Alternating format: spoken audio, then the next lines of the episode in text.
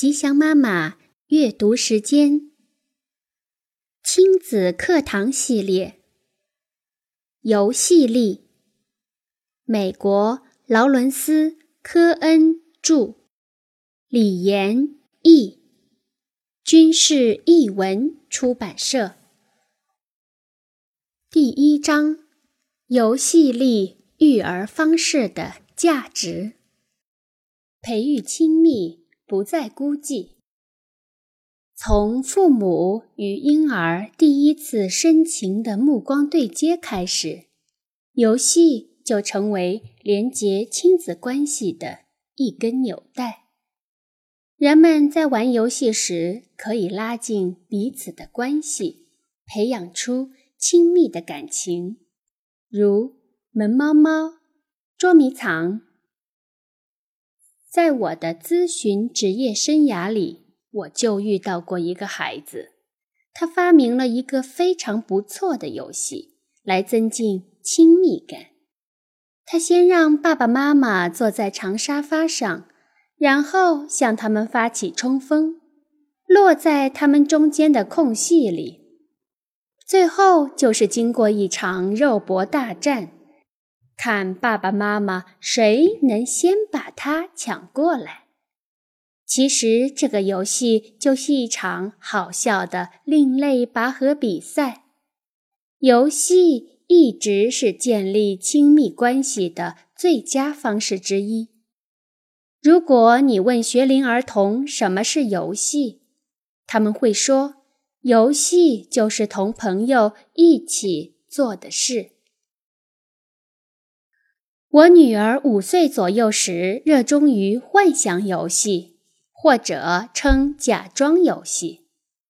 在我对她感到失望、生气时，有时她会对我说：“我们来假装我是你女儿，你是我爸爸，然后你再生我的气。”我心里说：“这一点根本用不着假装。”但是。很快，我的怒火就不见了，两个人都喜笑颜开。我女儿很聪明，用游戏的方式把我们从一触即发的瞬间拉回来，转而还能增加彼此的亲密感。当我读到黑猩猩也会玩幻想游戏时，我对此印象就更为深刻了。黑猩猩。特别是成年的雄性会彼此打架，但它们也是和解的专家。他们乐于道歉，但有时候，当两只黑猩猩无法通过道歉的方式达成和解时，其中一只会假装在草丛里发现了什么好玩的东西，大声呼唤其他的猩猩过来观看。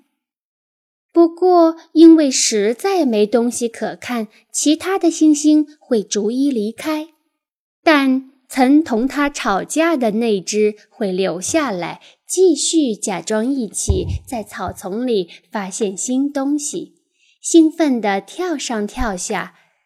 最后，他们会安静下来，又开始为对方梳理毛发，这是友谊恢复的标志。连五岁孩子和黑猩猩也知道的办法，当然只能算是一种重归于好的基本手段。但是有些时候，事情并不总是这样。让孩子走出阴影，有时并不容易。有些孩子孤独时会默默地躲在角落里，与人相处时却变得蛮不讲理。横行霸道，他们的不安与恼怒甚至惹人生厌，但那其实都在表达他们需要更多的关怀与帮助。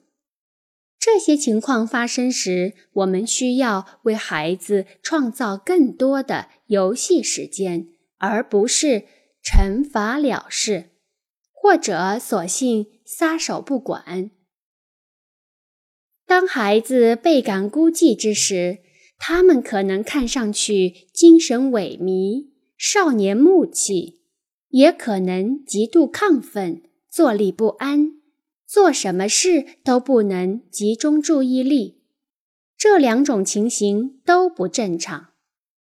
寂寞的孩子说：“我好烦。”十二岁的孩子哭诉：“没人喜欢我。”一个家长说：“我不知道我三岁的孩子在想什么，他看起来好难过，却不告诉我他怎么了。”你试着要女儿打电话给朋友，她尖叫：“我不要！万一他不在家怎么办？”一个八岁的孩子总是在运动场的角落里站着，即使他认识那些在玩的孩子，他却还是说：“我不喜欢玩足球。”对于这些孩子的孤独感，大人最有可能的反应是生气或担忧。我们大都会把重点放在恼人的表面行为上，而看不到他们内心深处所掩藏的痛苦；或者我们清楚地看到了痛苦，但自己却也无能为力。对任何父母而言，这些都是最艰难的时刻。我们需要的是打开封闭孩子心灵的那把钥匙，帮助孩子重新回到快乐的世界。游戏里可以成为这把钥匙。我在写作本章内容时，我们工作营里的一位妈妈给我打电话。讲述她怎么运用游戏力的方法与儿子恢复了亲密连结。她和丈夫两个人离开儿子大卫，出去度了一个星期的长假。回来之后，发现三岁的大卫变了。大卫变得非常粘人，容易烦躁。这个妈妈说：“每一次我出门，或者只是离开一下房间。”他都会死拽住我不放。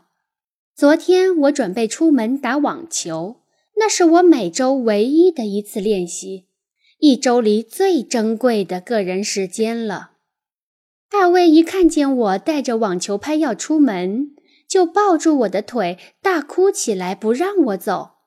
我解释给他说：“现在是妈妈的运动时间。”可他却抱得更紧了。眼看就要上演一场拉锯战，我也变得开始失去耐心。这时，我想到了你说的游戏方法，我没有拔腿就走，而是把大卫抱起来，一起坐在沙发上。好了，我愉快地告诉他，我不去打球了，我要跟你在一起，一起睡个午觉。我真的好累，好累啊！多舒服的枕头啊！我打了一个哈欠，趴在他的身上，假装打起了呼噜。